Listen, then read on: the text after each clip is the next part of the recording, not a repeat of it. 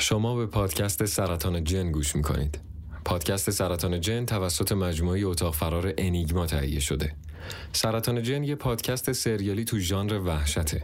اگه تازه به ما ملحق شدید، پیشنهاد می‌کنم که از قسمت اول داستان ما رو دنبال کنید.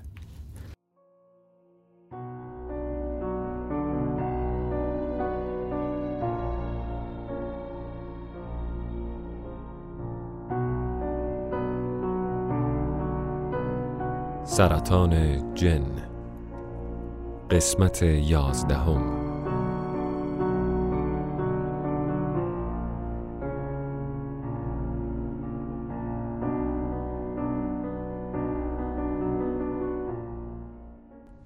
وقتی که من بعد ونداد به دنبال من از جلیل و محسا جدا شدیم اونا چند دقیقه بدون اینکه متوجه نبودن ما بشن با همدیگه حرف زدن. در مورد اینکه واقعا چه بلایی سر الهه اومده و ماجرا چیه و اینجا چه اتفاقی داره میفته بعد جلیل برای محسا تعریف کرده که اون یه روزی که تنها توی این خونه بوده براش مثل یه سال گذشته.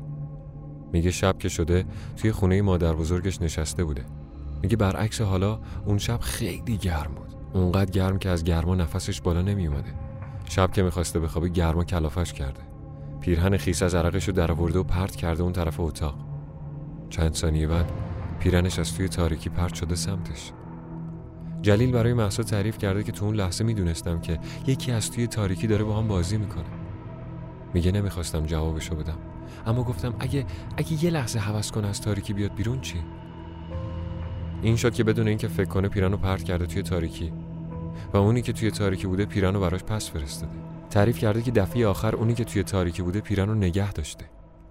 جلیل حس کرده که هر چی که هست می‌خواد از توی تاریکی بیاد بیرون خودشو به جلیل نشون بده. جلیل تو خودش قدرت مقابله با یارو رو ندیده. پا گذاشته به فرار. تعریف کرده از همون اولش که از دست یارو فرار می‌کرده حس کرده که پشت سرشه. از خونه زده بیرون و چند متری دویده. بعد توی انبار هیزم پشت خونه قایم شده. صدای پای یارو رو میشنده که هی داره به انبار هیزم نزدیکتر میشه. جلیل خودش هم نمی‌دونه که تو اون لحظه از کجا به فکرش رسیده که فیلم بگیره. همونطوری که توی فیلمش هم افتاده بوده دو تا پای سمدار از پشت در رد شدن. پاهای سمداری که ساقشون شبیه ساق پای یه مرد بالغ بوده. جلیل اینترنت نداشته می‌خواسته همون موقع ویدیو رو برای غزاله بفرسته. ولی آپلود نمی‌شده. توی اینستاگرام هم سعیشو می‌کنه. خودش هم نفهمیده که ویدیو ارسال شده. وقتی که خیالش راحت شده که یارو گمش کرده تا روشن شدن هوا اطراف خونه پرسه زده و وقتی هوا روشن شده رفته روی پشت بوم و گرفته خوابیده. وقتی از خواب بیدار شده که ما بهش زنگ زدیم. تازه اون موقع بوده که فهمیده آنتن موبایلش اومده. جلیل اینا رو برای محسا تعریف کرده و بعد تازه محسا و جلیل سراغ ونداد و گرفتن. وجب به وجب خونه رو نه یه بار که چند بار با همدیگه دنبال من گشتن اما خبری از من و ونداد نبوده که نبوده. شب اول تا صبح صدای زوزه شغال می اومده. انگار یکی طبقه بالای خونه مدام راه می‌رفته. چند مرتبه محسا خیال کرده که شاید من یا ونداد باشیم. هر بار بلند شده و رفته طبقه بالا اما خبری نبوده. جلیل تعجب کرده بوده که محسا چقدر کله خره و چرا از هیچ نمیترسه. ظاهرا هر دفعه که صدای پا می اومده محسا می‌رفته طبقه بالا تا اینکه دیگه به این نتیجه می‌رسه که صدای پایی که از طبقه بالا میاد سرکاریه. جلیل تعریف کرد که حتی یه مرتبه از بیرون یه صدایی شبیه صدای افتادن قابلمه روی زمین اومد. محسا از خونه رفت بیرون و دیر کرد. می‌گفت جرأت بیرون رفتن نداشته. از توی خونه با التماس محسا رو صدا می‌کرده تا از خر شیطون کوتاه بیاد و برگرده توی خونه. بعد از چند دقیقه محسا با شهروز و غزاله برمیگرده. اون صدا صدای ماشین شهروز بوده. در فلزی پرچین و بسته و در محکم به ماشین شهروز خورده و جلوی ماشین رو غور کرده. شهروز و جلیل بعد از جدا شدن از ما چند مرتبه از این ویلا فاصله گرفتن. اما هر دفعه بعد از کلی رانندگی به همینجا رسیدن. هر بار با کلی امیدواری از یه مسیر دیگه از نزدیکی خونه دور شدن که شاید این مرتبه راه درست رو رفته باشن. تعریف کرد که دفعه آخر یه پسر بچه دستفروش که فرفره میفروخت کنار جاده بهشون گفته که فایده نداره. بهتره برگردن همون جایی که بودن. چون از اینجا نمیشه رفت. اینجا نمیشه. یعنی تا وقتی که اینجا نخواد نمی‌ذاره مسافراش برن و از اینجا دور بشن. شاید هممون زده به سرمون. شاید هممون دیوونه شدیم. شاید هممون پاک خل شدیم. هیچ کدوم از اتفاقایی رو که توی این چند روز از سر گذروندیم و نمیشه برای کسی تعریف کرد.